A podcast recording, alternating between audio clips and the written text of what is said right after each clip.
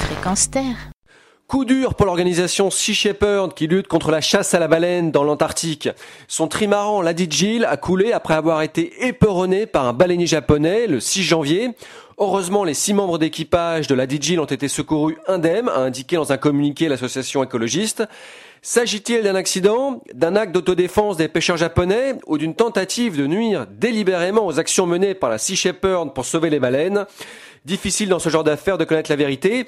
Selon un témoin oculaire, l'attaque s'est produite alors que les deux navires étaient immobiles dans l'eau. Le Shonan Maru 2, le baleinier japonais, a démarré tout d'un coup et a délibérément éperonné la Digil, arrachant au passage 2,50 mètres de proue. Le trimaran de Sea Shepherd s'est retrouvé littéralement coupé en deux.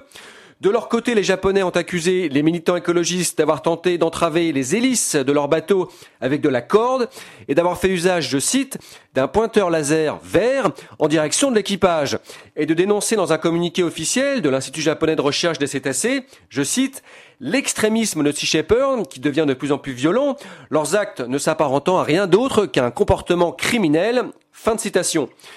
Les militants de Sea Shepherd ont pourtant l'habitude de lancer que des boules puantes sur les pêcheurs japonais qui, sous couvert, rappelons-le, de recherche scientifique, s'affranchissent du moratoire international sur la chasse à la baleine, en vigueur depuis 1986, 25 ans.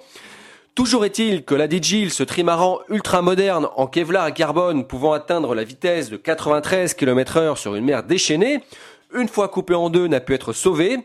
Un autre bateau de l'organisation, le Bob Barker, a tenté de le remorquer vers un port, mais le câble entre les deux navires s'est rompu.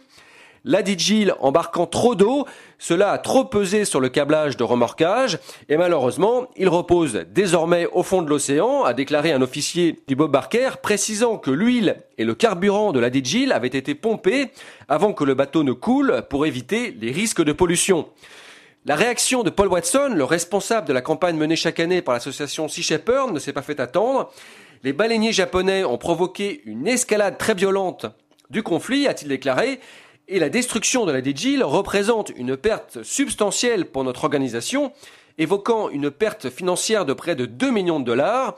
Mais a-t-il poursuivi?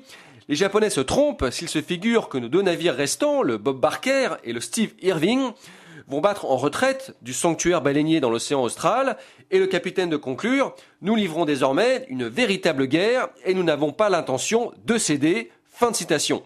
Retrouvez toutes nos informations sur l'actualité de l'environnement sur le site de la radio fréquence Mathieu de Tuile, la chronique Écomère pour Fréquence